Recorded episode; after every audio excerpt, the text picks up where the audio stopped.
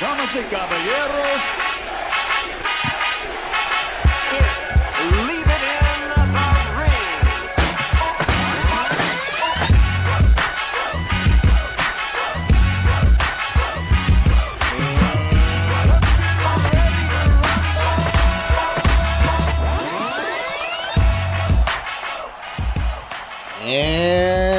welcome to another edition of Leaving Radio. I'm your host, Dave Duenas, with my co host, The Milk Car. It's been a minute since we've been back. We got a lot of stuff to hand wrap here on Leaving the Ring. Be sure to jab that button, uppercut the notification bell. Don't leave it up to the judges to let you know when we're on live here. Uh, let's talk some boxing, man. You know, Canelo weekend, Cinco de Mayo. A lot of stuff happened, a lot of stuff unfolded. Um, Obviously, I got to eat a little crow there, uh, Mokar, because I thought it was going to be a boring 12 rounds of survival mode when it came to Billy Joe Saunders. And, Yeah. uh, you know, a lot of folks were counting out that Canelo was not going to be able to cut that ring off, which he really didn't. Um, but that he was going to have a lot more struggle against Saunders. And you know what? I mean, the scorecards that I saw from like Mannix and a few other folks saying that it was close. I don't know if you had it close, but I got to tell you this: I had it six to two. I mean, if you want two rounds, to me, it's not very close. I didn't see. Uh, I saw Canelo pretty dominant in this fight. You know, um, you know, judging is always uh, it's based on what you like and what you think, but there's a criteria that you're supposed to follow.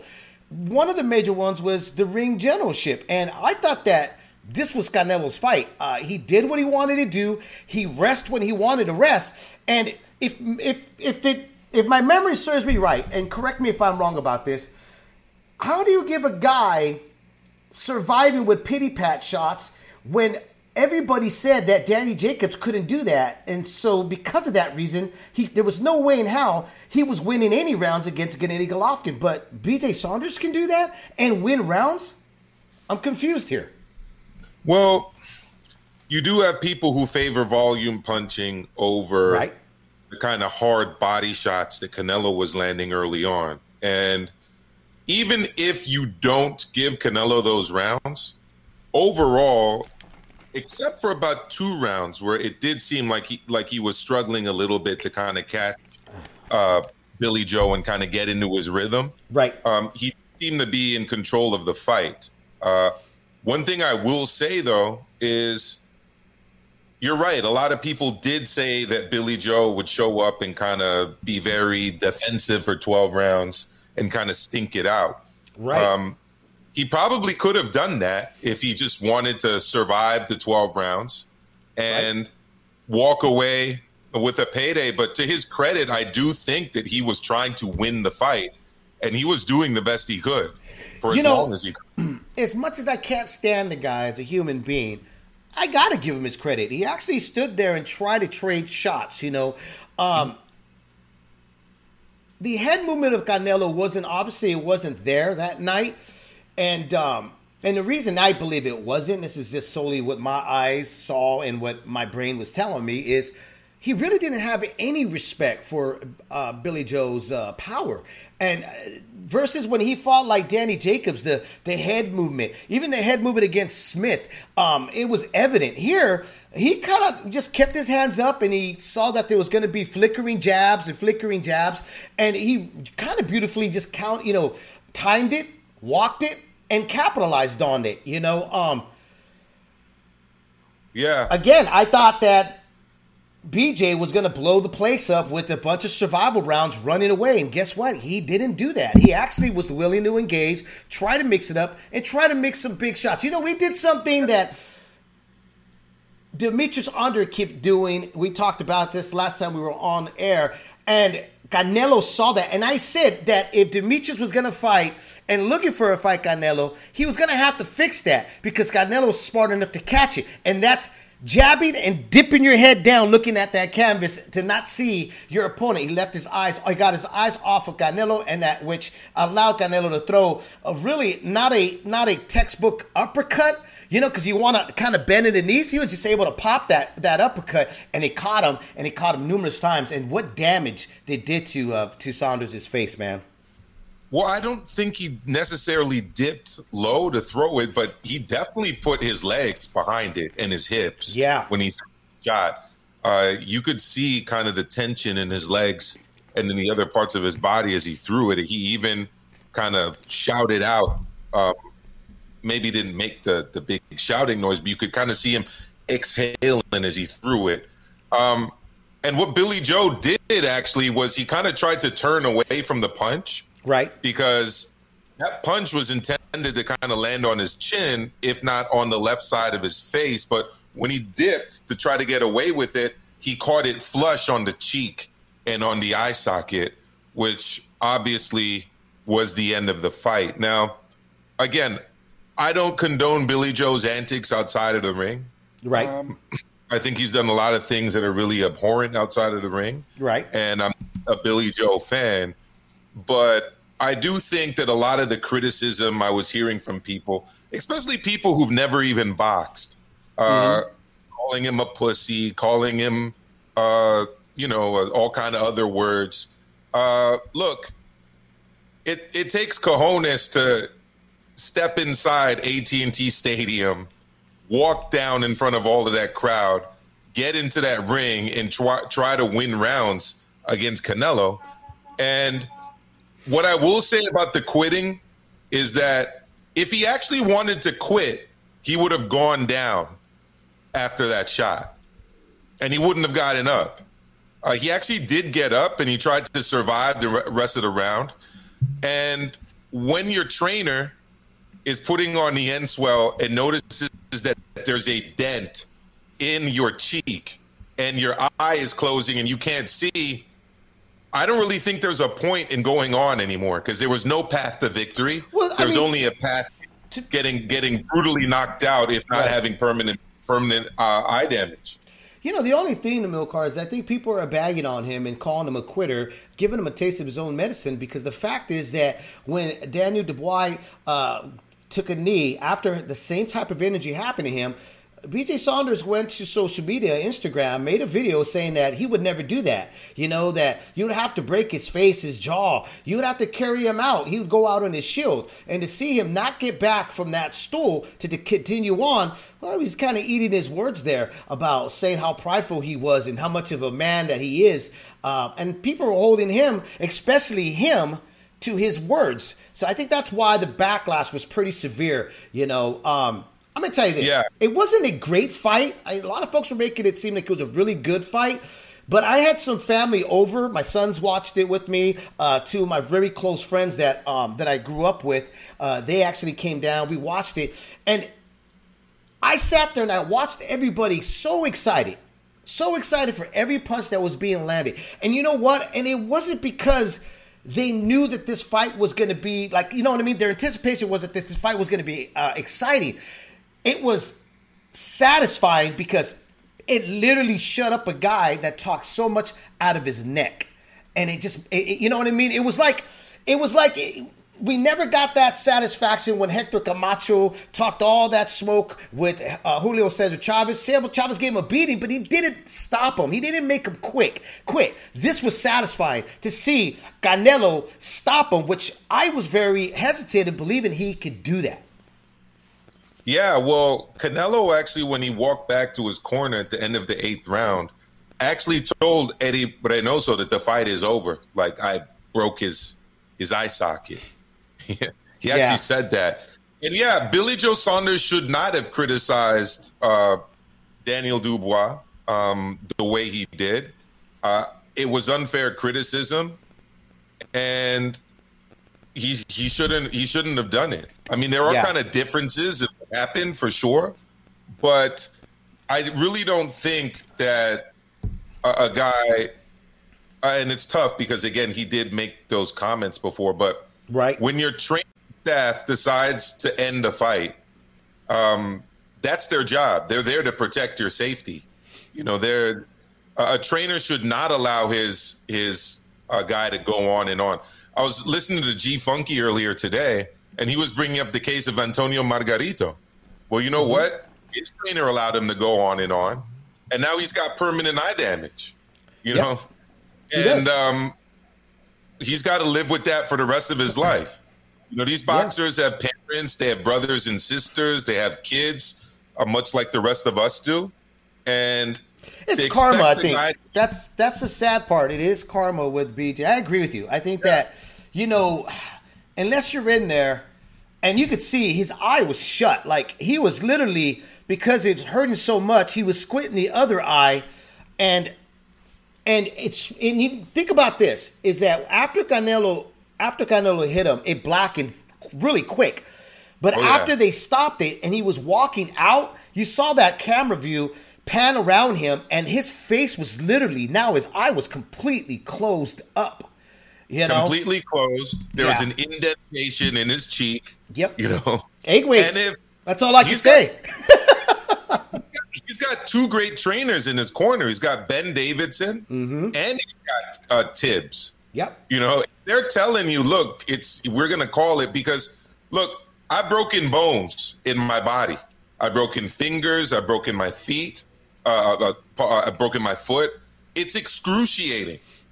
Imagine that in your face. Right. You know that that's that, and that's the thing. Uh, you know, uh, was it? It was Alfredo Angulo, wasn't it, that took a lot of heat once? Uh, with When he- Yeah, when Yeah. when he sustained an injury. Look, Unespe- yeah. the eye, eye is the eye is is very particular. You know, the eye is probably the most sensitive part of your body. Bro, to, I, I can't even take eye drops. Let me tell you that, okay? When I go to hey. get my glasses and you do that, you know, when they have to test your Yeah. eyes, you know, they throw that stuff to open up, to dilate your, your pupils. Yeah. It's so, the doctors literally get so frustrated with me.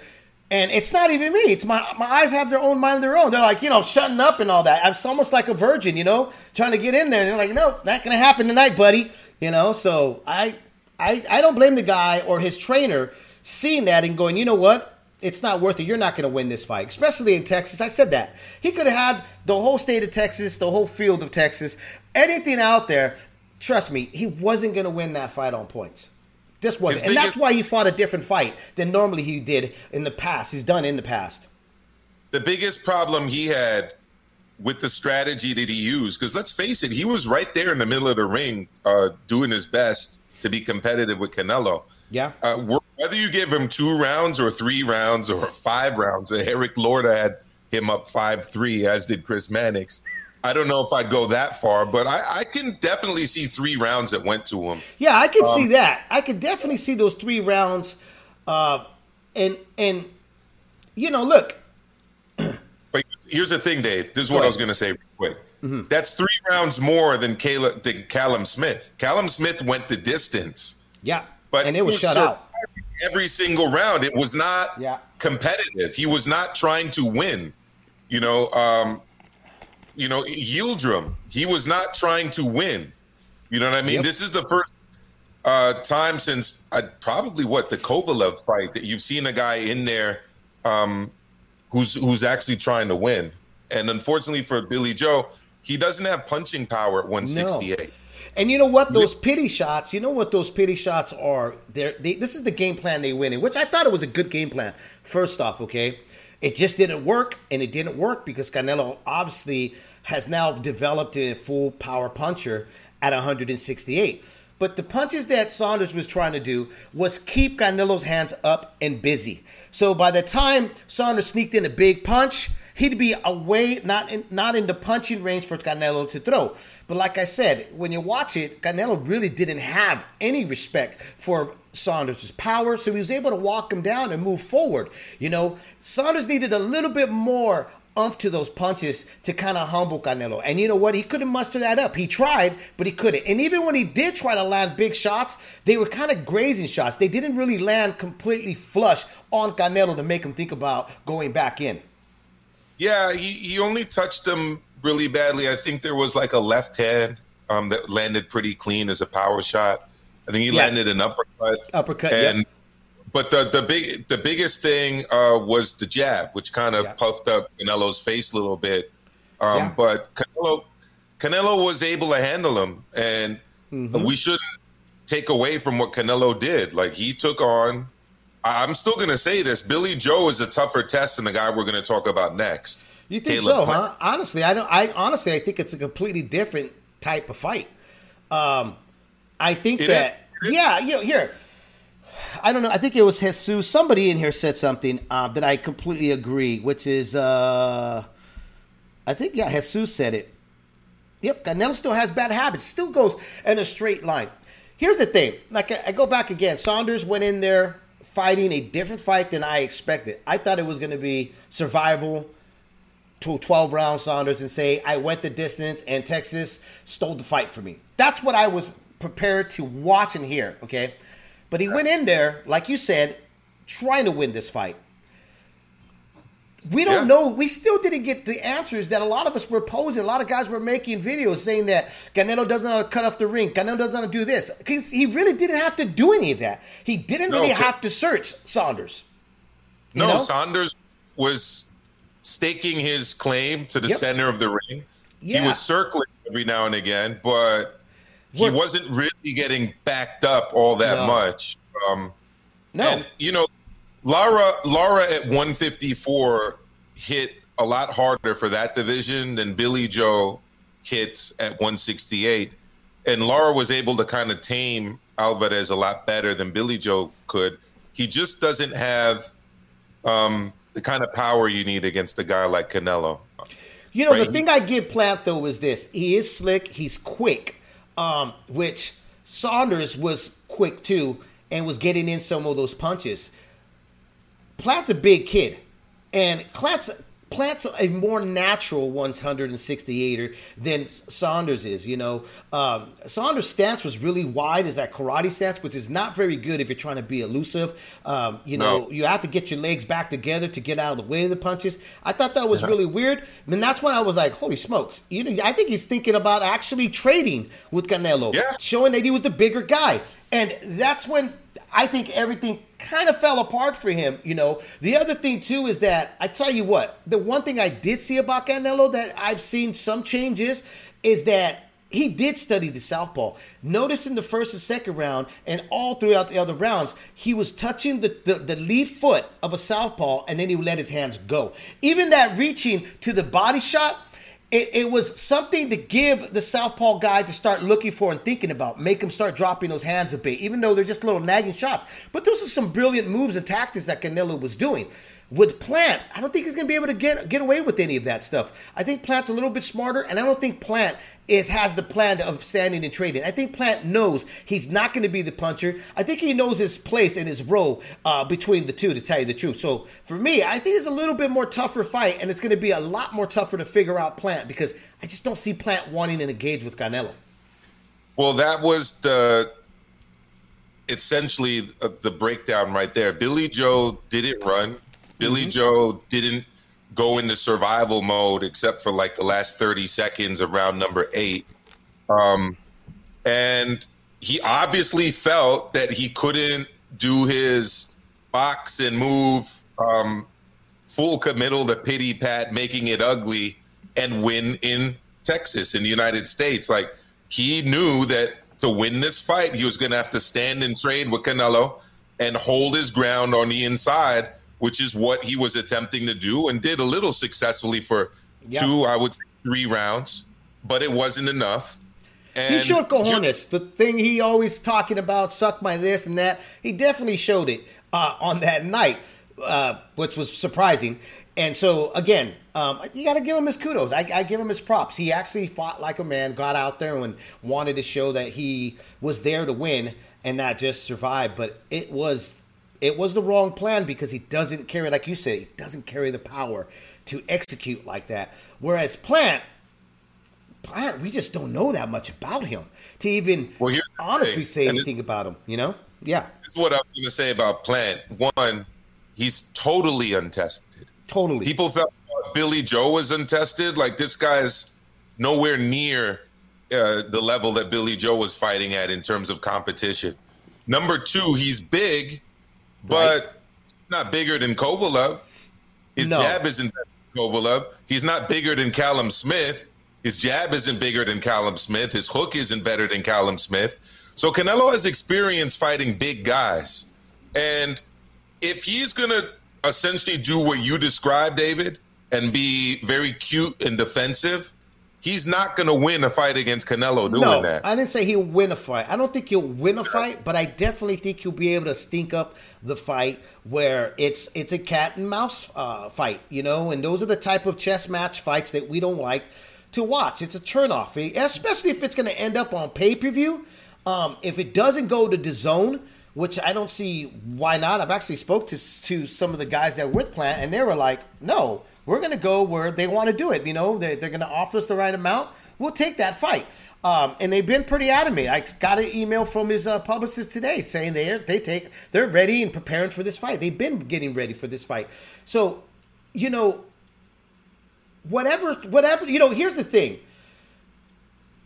Canelo fights like he's always got something to lose, and Plant is going to have to fight like that if he wants to win. The problem is, is that I don't see him fighting like that. You know, because the things that you just mentioned, he's never been tested.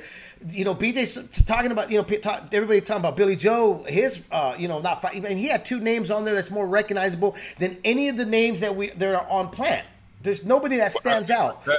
I would say three names. I'd say Chris Eubank Jr., Yes, David Lemieux, David Lemieux. and uh, Andy Lee. And then you could also Yeah. throw another guy from the past, like John Ryder, who's shown himself to be a solid guy Yep. at 168, and others. You look at the last opponents for Caleb Plant, you've got Caleb Truax, Vincent Fagenbuns, Mike Lee, Ho- Jose Uzcategui, and uh, Say Vincent's last name again for me. Uzcategui. No, say Uh, Vincent Vincent's last name for me. Oh, Feigenbutz. Yeah, say it again for me. Yeah, say that again for me. I just like hearing you saying it. All right, and and uh, Porky Medina. right. Those are his last five fights. That does not prepare you for uh, actual world championship level fighting. Uh, definitely not against a guy like Canelo. I I just don't see you going from single A baseball to the major league All Star game in one fight. Like that's Traditionally, you are absolutely right, but I would worry because since there's not a whole lot to see or understand what this kid's about, you know, I mean, this kid can come in with something with the unknown. We might show something we have yet seen from him. Um, Caleb, Caleb Truax touched him up a few times. He did. He did. You know, um, that's why. You know, look. And Caleb Truax, got to give it. He's a he's a he's a warrior. He's a seasoned vet. Okay, Uh, but he was Yeah. not. He was not the same guy that we've seen him in the past. You know, he wasn't swarming over Caleb Plant. Um, he was a step behind. Uh, you know, great quote that that that Luis de Cuba Senior told me when I was over there visiting Vegas. He said, "When you see your fighters uh, over uh, start stinking, it's the end for them. That's it. They're no longer fighters. It's over. You know, and that's very true. You see fighters that overthink. Once they hit that certain age, they start overthinking. They've been in so much wear and tear, they start overthinking what they're gonna do next. You know, so yeah, I mean, for Caleb Plant, there's a lot of unanswered questions.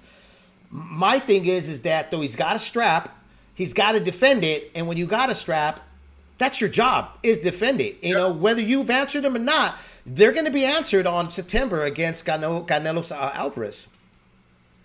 Yeah, and um, it's great to hear that he's eager to take that fight and that he's preparing for it because, you know, I would actually like to see a competitive fight, regardless Yeah. of the fact that I think Canelo should be considered the clear favorite in this fight. And, um, you know, I'd like to see Caleb Plant test himself.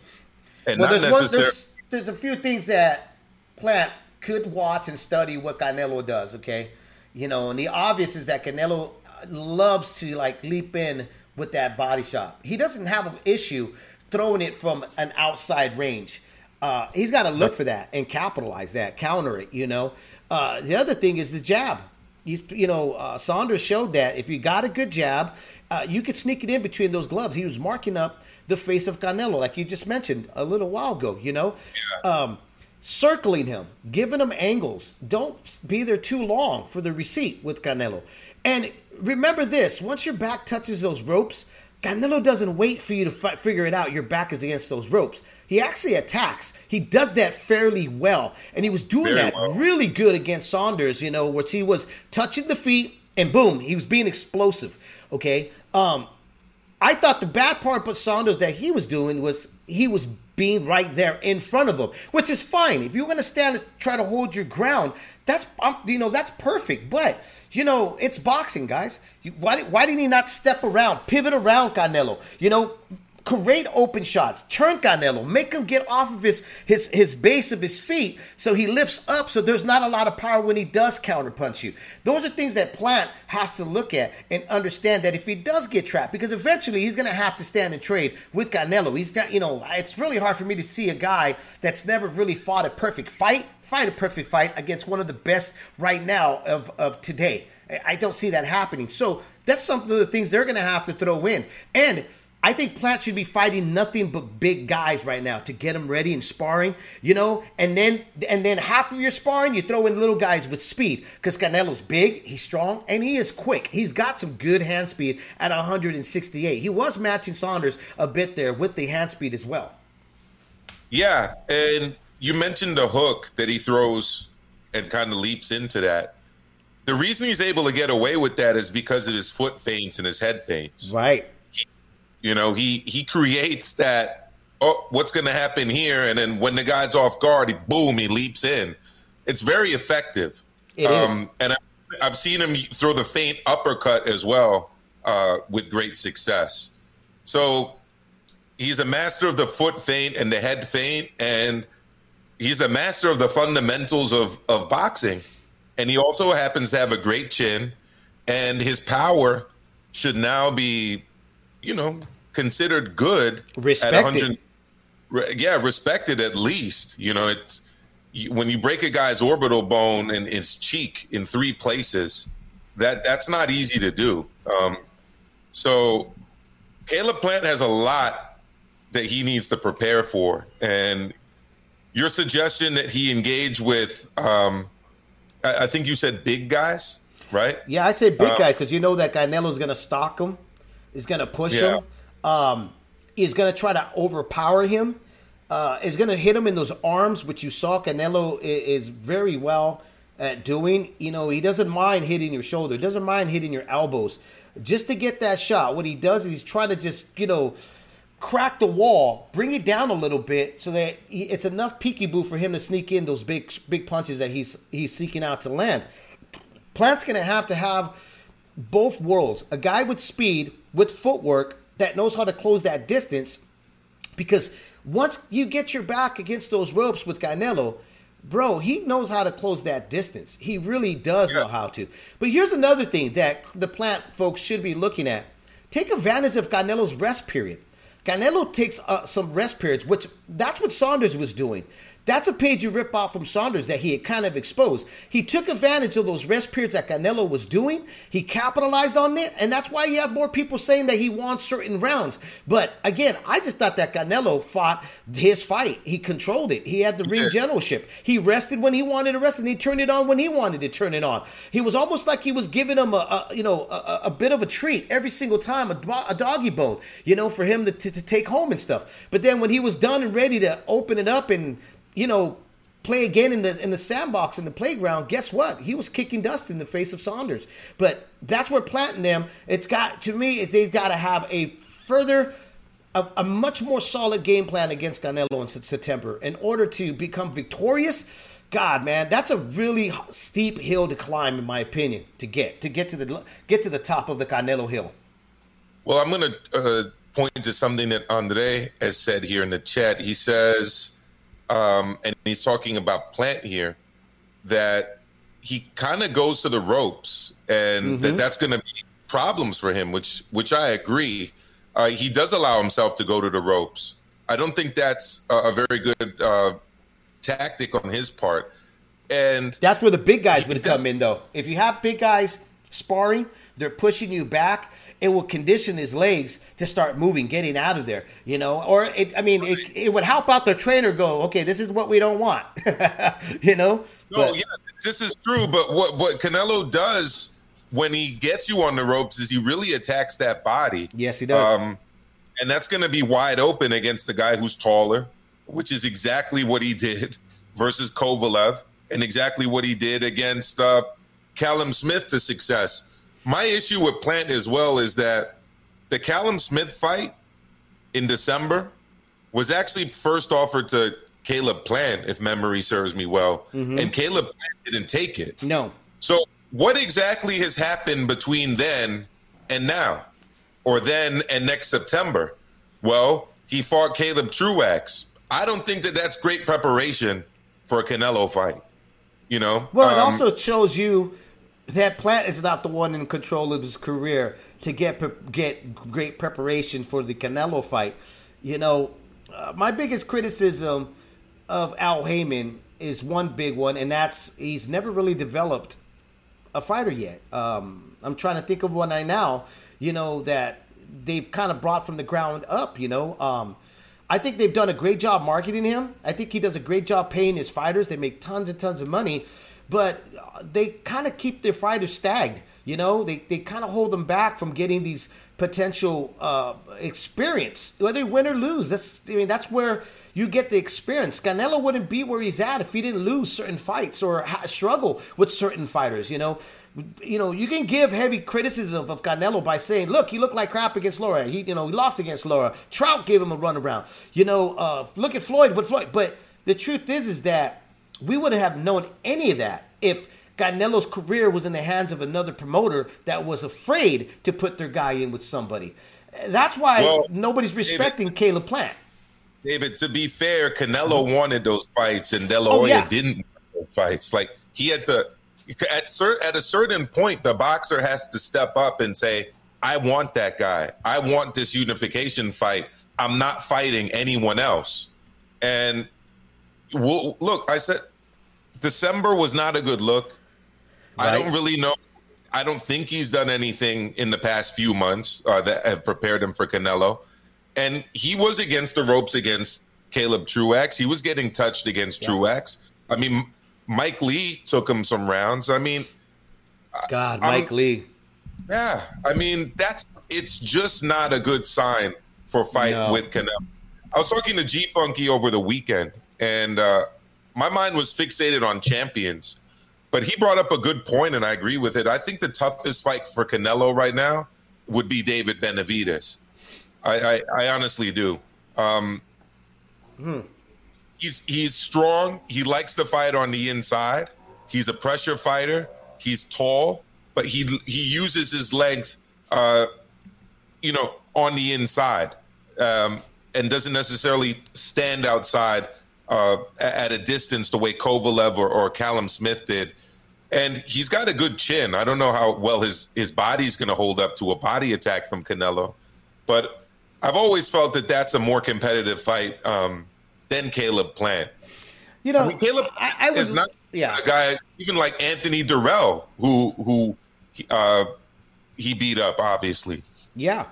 You know, here's the thing with David Benavidez. I don't know if he would. I mean, I think he'd be competitive. I don't think he'll beat Canelo. And the reason I say that is because I don't think he's in his prime yet, to tell you the truth. Benavidez. I still think there's some fights in him to get him to that point. And when that point comes, I think it's going to be a far more difficult fight for Canelo. The longer Canelo waits for David Benavidez, I think it's going to be more dangerous for Canelo to get a win over David Benavidez. David Benavidez, let's not forget, he's still a young kid. He's He still he's still maturing in his Around the same age as, Yeah. as Edgar Berlanga. yes. He just has a lot more fights under his belt. So the other thing too, once Canelo unifies this division, with which I expect him to do, there's not really much there for him to do uh, at 168. So I almost wonder if he tries to lure guys up like Jermall Charlo, like uh, Gennady Golovkin, like maybe Andrade, or whether he heads back down to 160. I think he'll probably stay at think- 160. Yeah, I think he's going Um, to stay at 168. That's why he's like he's opened to a third fight with uh, Gennady Golovkin, saying that if he, if he wants the if he wants the third fight, he needs to come up. You know, um, I, I think that I don't see him going anywhere uh, from Eddie Hearn. I know there was a question in there. Um, do you think that's when is going to be the end of uh, him working with Eddie Hearn and his own? I, I honestly don't think that's going to end uh, anytime. You know, um, I don't Best even know. production ever of Canelo fight. Yeah, I mean, know- there's no comparison between these entrances and the staging and promotion of these fights. and what Golden Boy was doing with Canelo. Exactly. I mean, the on Saturday was fantastic. It really Yeah. was. And I don't know what Chris Mannix is talking about, saying that it'd be difficult with P- PBC. When PBC has already shown numerous times they're willing to work with anybody. If you're going to fit the bill and get their fighter paid, they're okay with that. You know, and you know what? Canelo is a free agent. If Canelo sees that, you know what, the only way I'm going to get this title, and if the money's right, and you're telling me I got to go to Showtime pay per view, I, I can see Canelo going that route. Why? Because Canelo's learned his lesson. Sometimes being loyal to everybody is not beneficial for yourself, for your career, for your for your pocket. So I could see Canelo jumping ship for a minute to go to Showtime if if they can't figure it out. But I have a feeling they're going to work it out and it'll end up on DAZN. Yeah, I mean, it's the advantage of having a fight by fight contract Yeah. when you are a winner like Canelo. You know, the long term contracts are obviously a little bit more secure, um, but he's leveraging everything he he has uh, on these fight by fight deals, and is just basically taking the best deal available to him. So, Yeah. I don't honestly think that Fox is going to step up and and put up the big money that DAZN does. I, I question whether even Fox is going to be staying in the boxing business past this year. As Yep. for Showtime, I just don't think Showtime has the budget of a. Uh, I don't think they have the budget of of DAZN at the moment.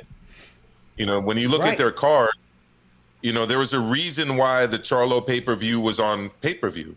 They couldn't pay him to be on Showtime. Look, DAZN, the zone, without even marketing this fight, which is not unusual with a Canelo Alvarez fight. There's they don't do a whole. They don't. You know, boxing has kind of moved away from the 11 cities, especially with COVID right now, the 11 cities things. You know, uh, um, a lot of stuff. You're not seeing like the the amount of push on television or anywhere getting it. Seventy thousand plus people showed up in Texas to watch this man fight against against the Gypsy Traveler, and that tells you very much how alive uh, boxing is and how much.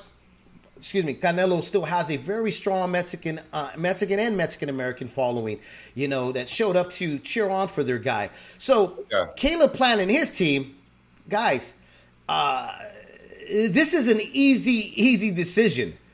You go where the money's at, and if anything has proven with Al Haymon is, hey, show him, show me the money, and we're good, and that's it. You know, um, this is not Bob Arum. We're not dealing with Bob Arum. Where Bob Arum has has to have all the stacks on the deck. You know, this is Al Haymon that's okay with you taking a little bit more so that he can get some money in his pocket as well as this fighter. As long as this fighter gets what he's asking for, I think it's, the fight's doable. I think it happens. And like I said, speaking to some of their guys, you know, they're like, yeah, we're for it. Let's do it. We're, we're ready for it. Now we're ready for it. And that's reassuring for me. Hopefully, it keeps that same energy and we see it happen September. Uh, but it is boxing. I don't always like get too overly excited because, well, it's boxing. Look at what happened here with Teofimo Lopez. It's off. It's being moved to another date, supposedly. Yeah, that's because of the Floyd uh, card with uh, Logan Paul. so Oh man, Andy Ruiz looked like he had so much ring rust, but it was a good fight, good comeback fight. Chris the Nightmare Arreola, Arreola. Let me ask you this: Was Chris that much good, or was he just was it Andy just that bad that night? uh, I think it was a combination of Andy being rusty, um, Andy working with a new trainer for the first time, and Chris Arreola really stepping up uh, under the tutelage of Joe Goossen and being highly motivated uh, to win that fight. You know, um, Absolutely.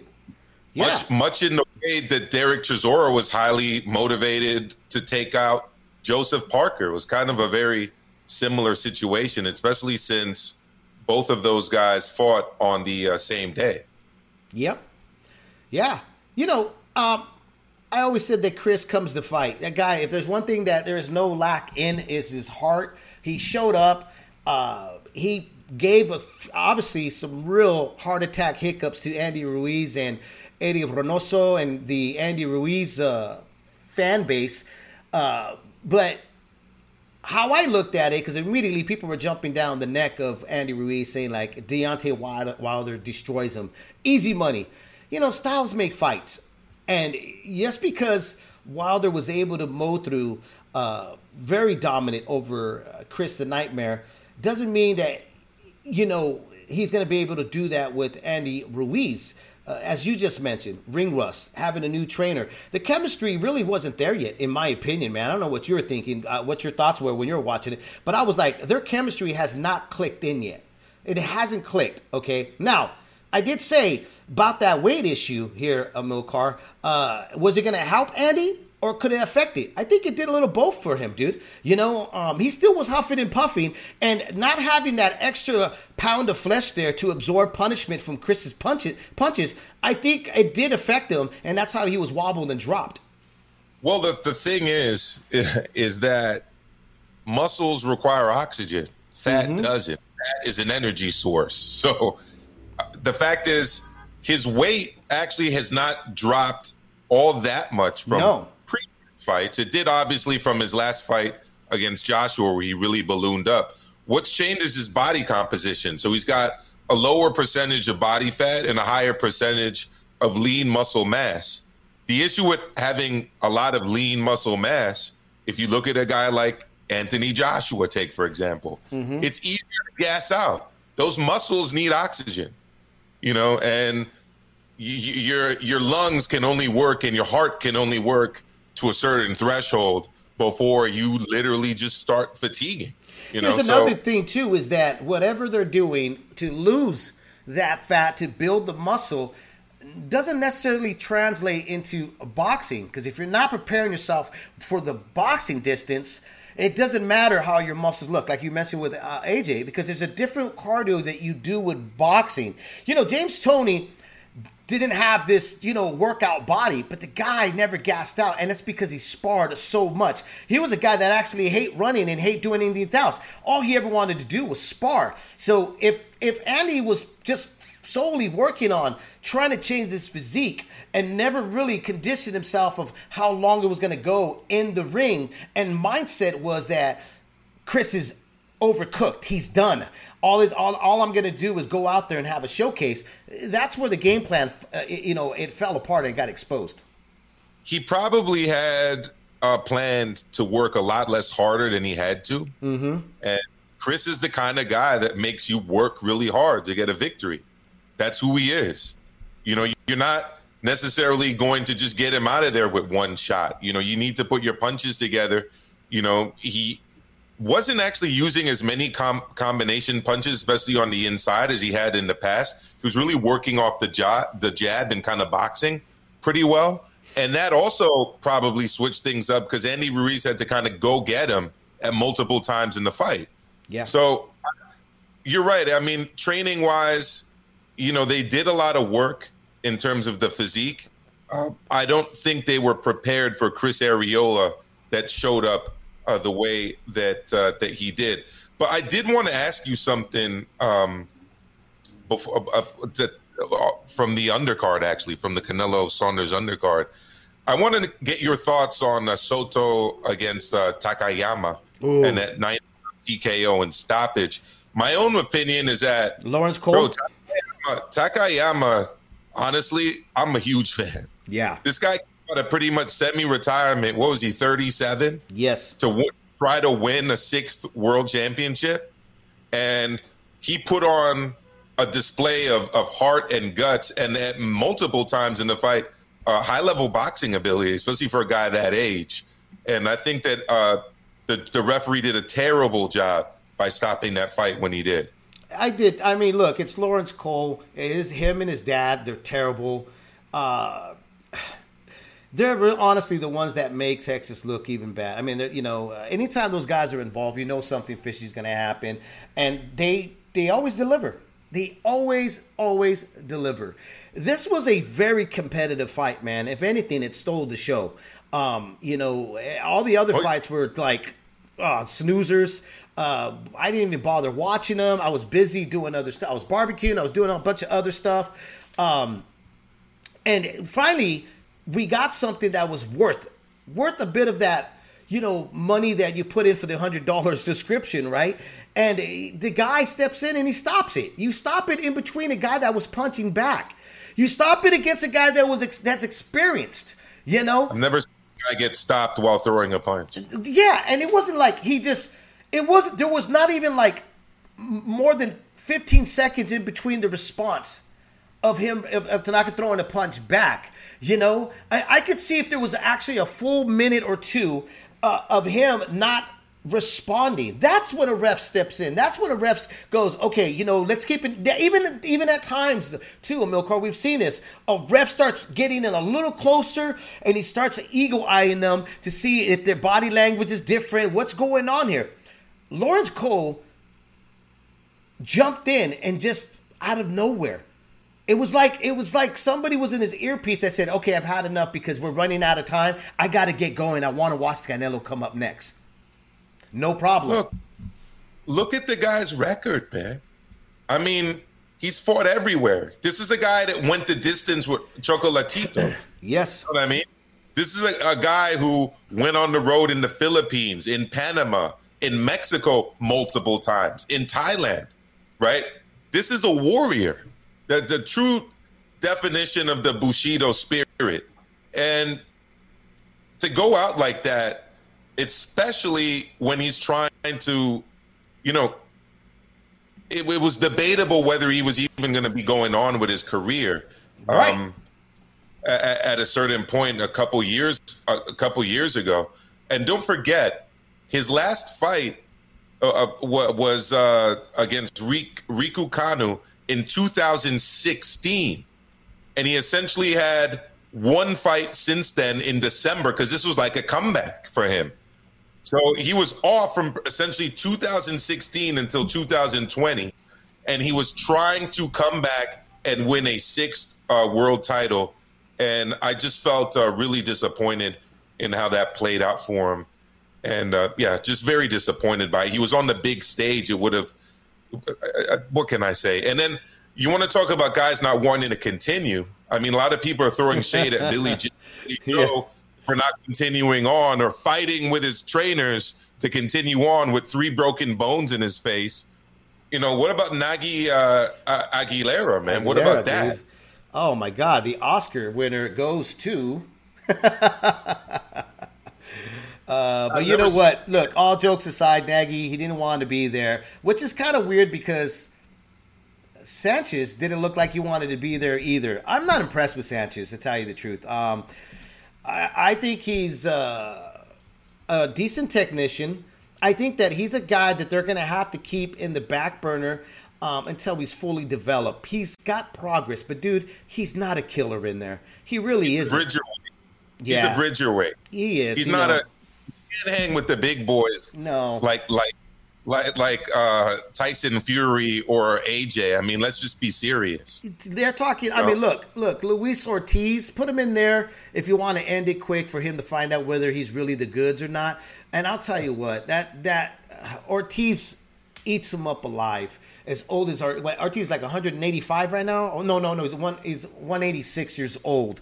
Uh, so, but in all seriousness, I, you know, I'm trying to like Frank Sanchez. I really am. But watching that fight, I'm kind of happy that Nagy just, you know, bowed out and said, you know what, I don't want to be here.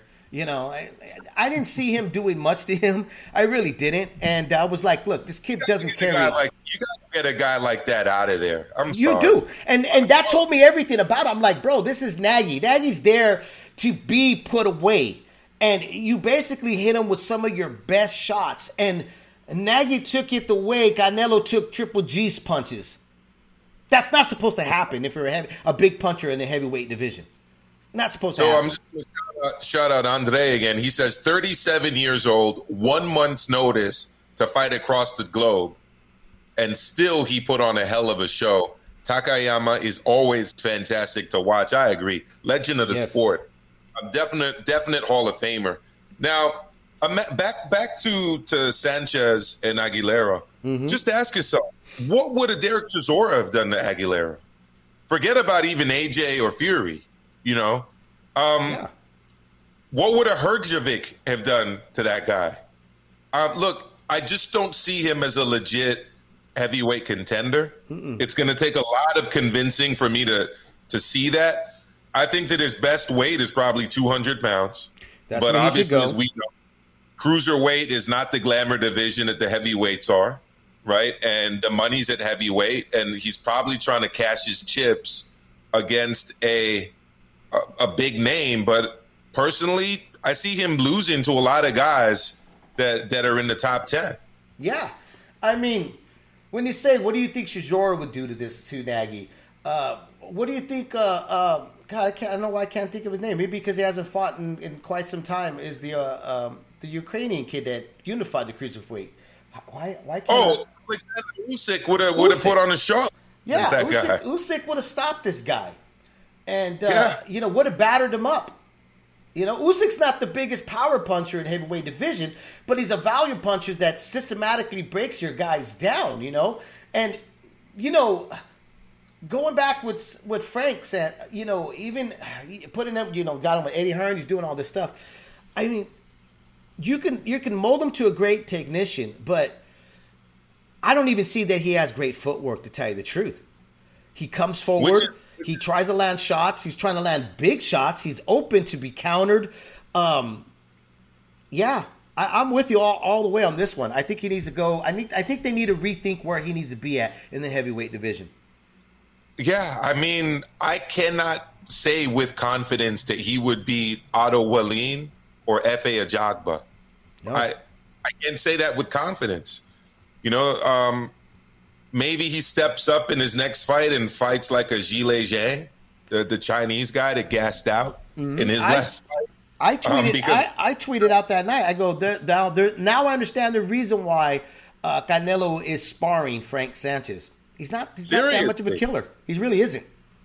Oh, and what would Joe Joyce do to him? Oh my god. with the the, the juggernaut with that nonstop jab and mm-hmm. herky jerky style and and physical kind of boxing.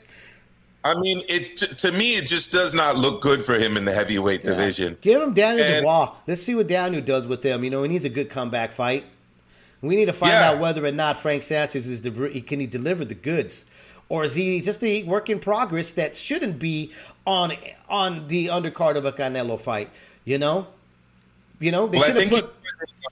Bogdan Dinu next, which is Hmm. interesting. But yeah, I mean, he cannot continue to fight these guys No, um, and and expect to to get any notoriety in the heavyweight division. I mean, it's nice that you're on Canelo undercards, but I don't think anyone was excited about the fight with Aguilera because what's really to be excited about? I He- think that he I turned- think he turned- He was Okay. turning fans off that night so bad. I mean, you stunk. You're a heavyweight. You stunk up the place, and you get hand speed, and you stunk up the place. It was just bad. Yeah, So, uh, A Rod 83 Boxeo says Sanchez will knock him out. I don't know who he's speaking about, but maybe you could tell me that um, because I mentioned a bunch of names. I mm-hmm. think that a good a, a, a good fight for him, and I think it would be a good fight for Tony Yoka. Would be a Tony Yoka fight. I mean, that's a good head to get on your on your resume. Yeah. you, you take you take the O on the cube or or if you're Frank Sanchez, you take the O from an undefeated Olympic gold medalist. You mm-hmm. know, but is Um, Frank ready for that? I don't think he is. I think Well, Frank is gonna, some- eh, Frank is one of these fighters. guy. He's, He's not. not a- he's- he's not a young guy, but you know what? Frank is going to be one of these guys that you have to know how to match him to make him look good. And you know, and that even backfired on Saturday night. They matched him with Nagy. That's that's like a no brainer there. And guess what? He still couldn't look that good against the guy that was there, the a guy that was half in and half out. oh, A Rod, I totally disagree with you. I hope you're trolling. He says Sanchez will knock out Joyce. No way, no way. Joyce Joyce has got the best chin in the heavyweight division. Yeah. um, from what I've seen. I I mean, he can take a that. shot. and and his activity is a problem for everybody. And his size, this guy Sanchez is very undersized, guys. They were making a big deal about the fact that he showed up in the 230s. Mm-hmm. that he had put on weight. Two thirties in the modern heavyweight era. That's that's not that's not big. No, no, that's that's that's a tweener in today's heavyweight division. You know, what's up to everybody in the chat room? Chicano Prophet, ¿qué pasó? How you doing, brother? Uh, A Rod, we got uh, Andre Rodriguez, G Funky's in the house. Um, of course, my man Jesus M is always here. LT, how you doing, brother? Uh, no, let me see. We got a couple more guys here. Lovers Lane, how you doing, man? And thank you for the Yeah. guy that gave us a thumb down. Always, uh, you know, if I don't get that thumb down from that regular person that comes to our videos, I feel left out. I feel unloved. So thank you. Every time you come and give me that thumb down, it lets me know that you're tuning in. So we appreciate it. But all the big thumbs up, man. Thank you guys as always. Don't forget, you know, uh, uppercut that notification bell. Don't leave it up to the judges because they won't let you know we're on live on uh, Leaving in the Ring. Verdejo, Felix Verdejo um, got himself in some real serious trouble here at Milcar. You know, um, when you're going to talk about premeditated, I know they're talking about the death uh, death penalty for this kid in Puerto Rico. You know, there's the, here's the thing about this guy. Um, obviously, I definitely want to hear your thoughts about the whole situation with Verdejo. Yeah. You know, but you know, here's a guy that I was not very high on when he came out of the Olympics. A lot of folks were, you know, riding this kid's to- uh, coattail, and I remember tweeting out. And I had a few people in the industry that were upset about me saying this, but I used to call Verdejo fans pendejo fans um, never impressed me. Didn't think that he was going to take the mantle from away from Miguel Cotto. Didn't see that even near, but for some reason, people were kind of putting him in the same light.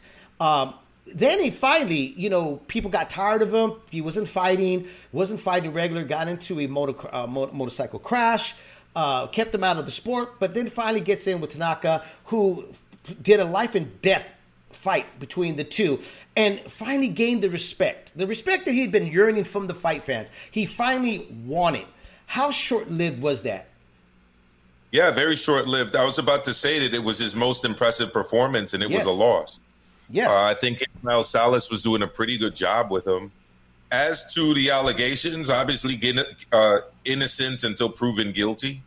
You know, the burden of of proof in our criminal justice system is always on the uh, prosecution.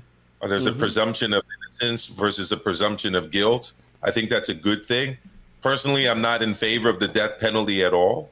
Not because I'm against people being necessarily killed for doing horrendous things, mostly because it's been so abused and so many innocent people have gone to death row that I just Yes. don't think you can justify it. If you kill one innocent man, and they've killed a lot more than that, um, that's one too many. So, you know, we'll see what happens. It, it looks like the evidence is kind of really against them. I'm, Oh, I know stacked. they took it. It is stacked, stack, stack against him. Yeah. His buddy came forward. It was caught on camera. He was on the bridge. Uh, the know what- severeness of what of, of, of what was that? I'm sorry. I just don't know what the hell he was thinking. I don't. I, I that would require us to have the ability to get in that head. And I tell you what, I don't think I would want to be in his head on that day of calling this young lady who he had an affair with for 11 years and impregnated to meet him. And then uh, said, "No, don't meet me here at my place. Go, let's go to the bridge." I believe it was at her place or his place that they're supposed to meet up. But um, n- not even him. What about his buddy, bro? His buddy was like, Well, I didn't know he was going to do this, but you didn't even do shit to stop him from doing this. I've been around good friends. This is how much of a good friend I am. If my buddy does something stupid, okay, like like put his hand on his old lady, I'm the first guy that actually will pick him up and slam him and hold him down and whisper in his ear, like, What are you doing, bro? Yeah, yeah, yeah. where It's- this it's- friend you know uh, participated in this you know? Was like uh, I'm, I'm, I'm with you bro. I'm ride or dying with you. Now your life is screwed you know? Um you know i have it's not my place to say the guy goes on death uh, death row or you know life in prison we leave that to the peers that are going to be in front of him to uh, gather the evidence like you just mentioned right now but I tell you what, it's really hard for me to be compassionate to a person that did this to a woman that he once supposedly loved because he had a relationship with her for 11 years. But not that. You had uh, your seed. I mean, they go back to middle school, apparently. Yes. And you had your baby. Your baby, man. I look at my kids, you know, I have a, I have a, uh, uh, 27, 20, 25, 23, and 20 years old. And I still, to this day, I look at my kids and I look at them as babies. Yeah, of course, because you're a As father. ba- As babies, man. Or I look Yes. at my wife and how tiny she is, and and, and if I just trying to fathom what this man did to this woman. I'm like looking at my wife, going, "Fuck, I could barely do anything." I'm Well, a you big, also I'm think about puss, all the- you know, to my you wife. also all of the all of the people out there that for whatever reasons can't have children and they're like dying to adopt kids or you know i mean look there there's no justification for it uh, it was a horrendous act uh, allegedly but it looks like this was the case uh, but it still hasn't been proven yet in a court of law but it looks like it's the case and I was hearing rumors about different stuff. I mean, a Raw Boxing TV had mentioned that um, something about it was the, his wife's family that people think did it, but I, I don't know if there's any credence or credibility to that. Uh, I'm just I'm just not. Yeah, yeah, that, it's a horrible situation, and it's horrific, You know, man. it's just it's sad. uh, it's innocent, two innocent lives um, gone for what? I mean, it's it's just crazy. It's just crazy. I don't understand men that can't look. He talked about his I'm a public figure, I'm this, I'm that. What I don't even know what that means. Uh, it's a child. Yeah, the most would have happened was your wife probably would have divorced you. You know, um, and then you were going to have to move on, and you were going to take that major blow of her taking what fifty percent of what your earnings is, or whatever the case We is. don't But have that yet. Right, right. But that's the gamble you're making if you decide to lay uh, adultery with another person. I mean, you know, and to go to that extreme to hide something. Like, let me ask you this, dude. My Yeah. wife is an ID watcher, and I'm sorry that we're kind of going away from boxing and stuff here, but I thought there was something to talk about, and especially, you know, we, you know, it's, it is part of the boxing news, and it, it is part of the boxing community. But my wife is into ID. She watches. That's all my wife will watch: documentaries about crime and ID and all that. And the one thing I take, and there's, I can only watch maybe one or two, and I'm like, all right, dude, this is enough, man. It's enough negativity and stuff. I'm, I, I, you know, work along with the side with boxing and talk to people in boxing. That's the, all the negativity I need in my life. That's all I could take. But to watch these murder cases after one after another, I'm like, has not none of these people learned it? you're not going to get away in these this time and error. You're just not. The forensic No. and the science behind this stuff is it's gamed against you. Yeah, not not unless you're like some rich person who you know uh, has an army of lawyers and can get away with these things. But no, an average person, and not forget about just not getting away with it. You just shouldn't do it. It doesn't make sense. Now, just to qu- uh, pivot quickly back to boxing, Yeah. uh, David, something that doesn't make sense to me. Returning to the heavyweights, um, what is up with the bounty hunter walking know. away from an elim- elimination fight I a- don't against know. You know, what- it, it, like- it goes back to your app. app you know, who's advising these guys? I Who don't. I don't is get. advising these guys and telling them. And I, I mean, I mean, we know who's advising these guys, and they're not really. Look, I actually don't know who's advising Michael the bounty hunter.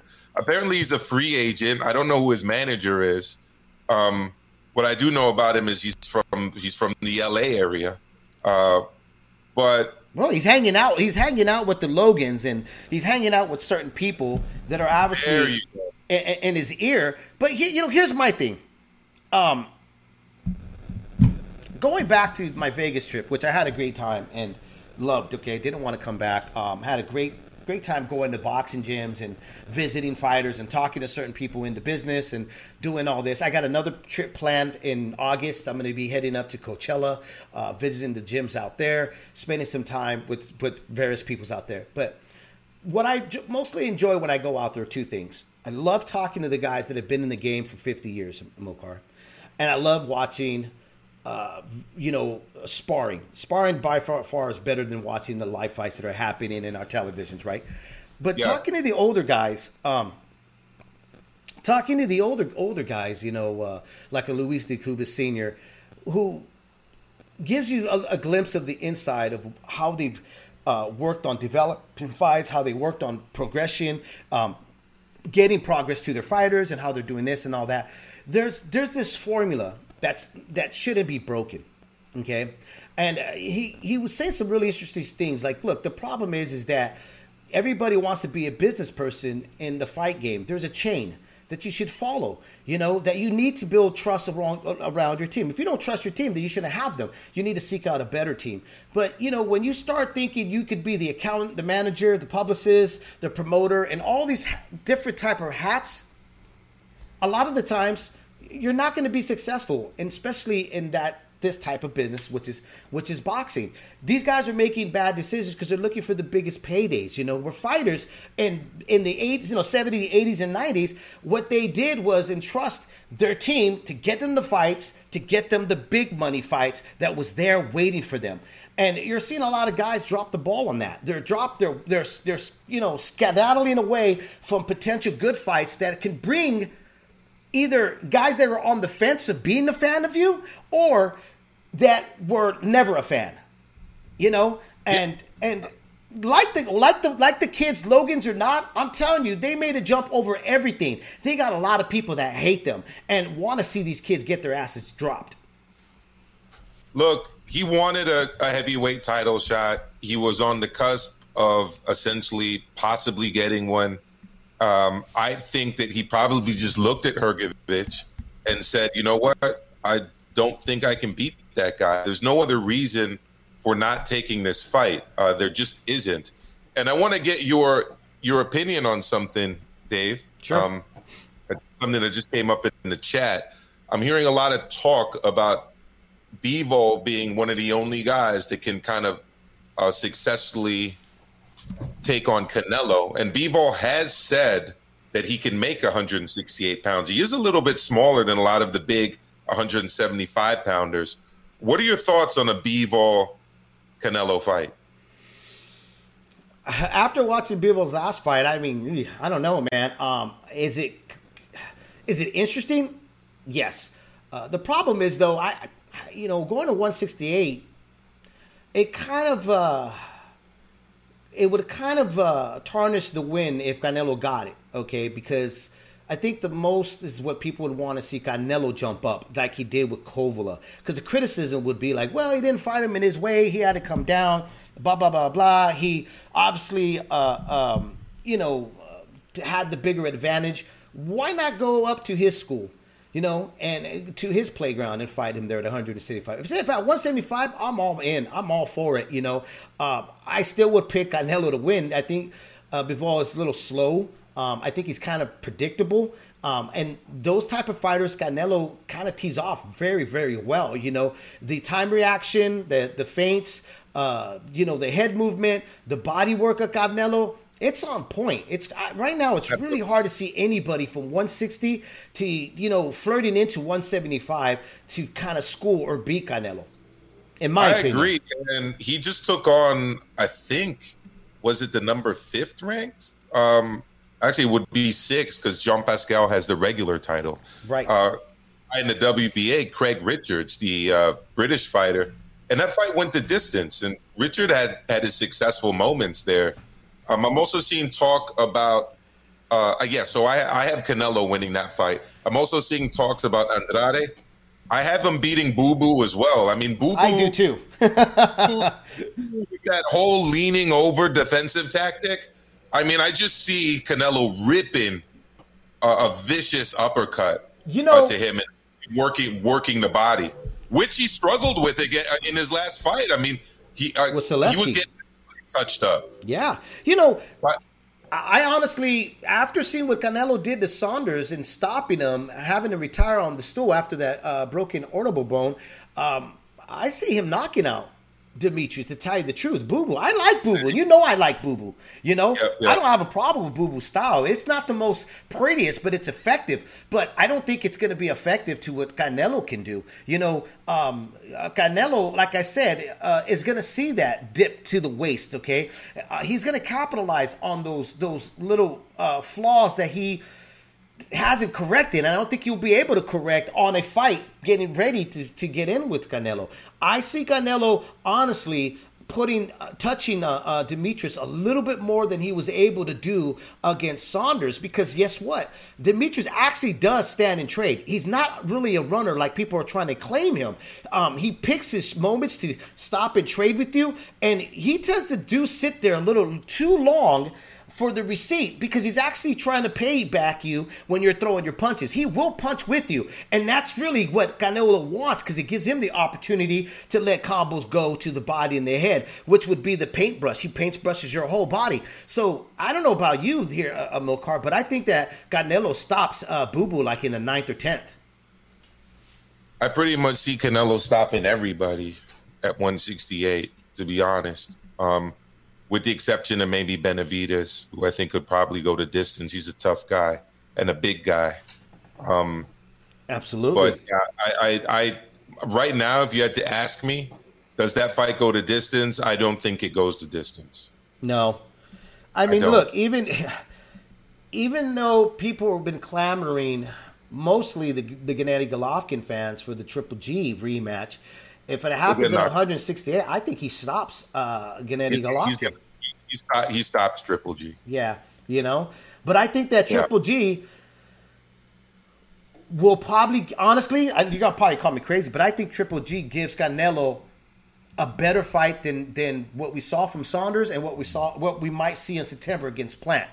Than, than anyone else in the mix, even against Boo Boo, even against uh, Bivol, all these guys right now. I think Triple G actually uh, puts up a much more effort and lands more cleaner punches on Canelo than I- anybody else. I think the Triple G of maybe three years ago, but the Triple G that was getting beat up by Sergey Derevyanchenko back in 2019, that guy gets stopped at 168 pounds against Canelo. And the uh, Yeah. same with Kamil Szeremeta.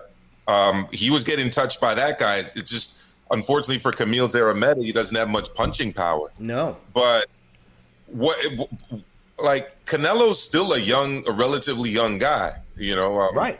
Sergey Derevyanchenko's up there in age, just like Triple G, and he was busting him up, man. yeah, Like- he was. Really busting him up. So that's not a good sign for me in terms of, uh, in terms of uh, Triple G, and also Well, he's more At this- accurate. Let me let me let me say this, okay? Because like Philly put, he's too slow. No, he is. He really is.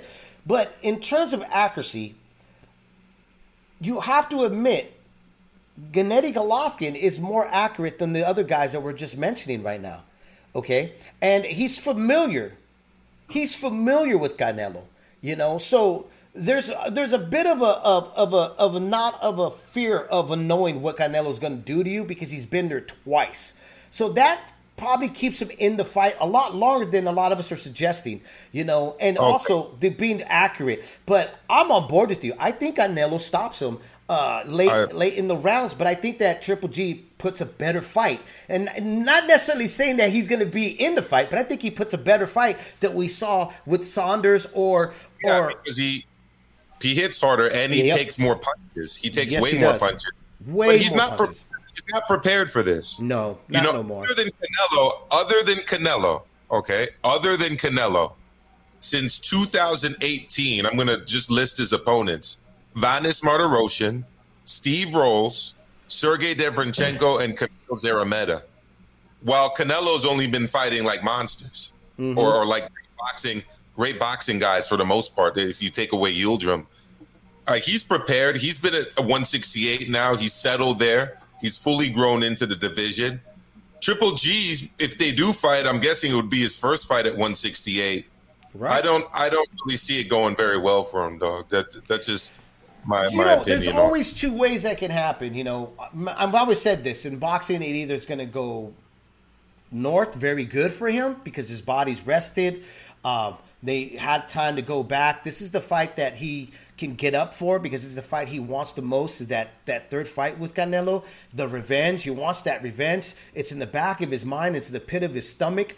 Everything there is the is the is has been festering up, okay, where he goes in with a solid game plan. He's got a great chin, his accuracy. The only thing that he's a step behind would be the speed uh, against Canelo. or it's going to go very south. He's old.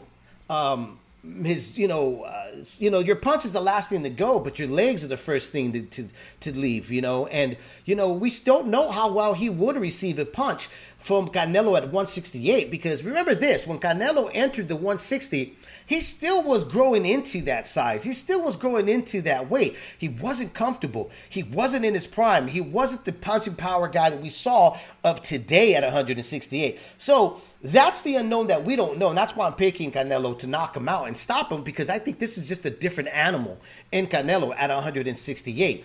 But again, uh, fighters, you know, uh, when they're put, their backs are up against the wall, and they got to fight for to, for their right in history. They'll do it. We saw that uh, just two weeks back with uh, Chris the Nightmare. We saw what he was able to do when everything was stacked against him. So I never count out a fighter, you know, but you got to, you know, the eye test is telling us, our heart's telling us, and everything that it's going to be a Canelo night. Yeah, yeah. Yeah. So there, there you have it.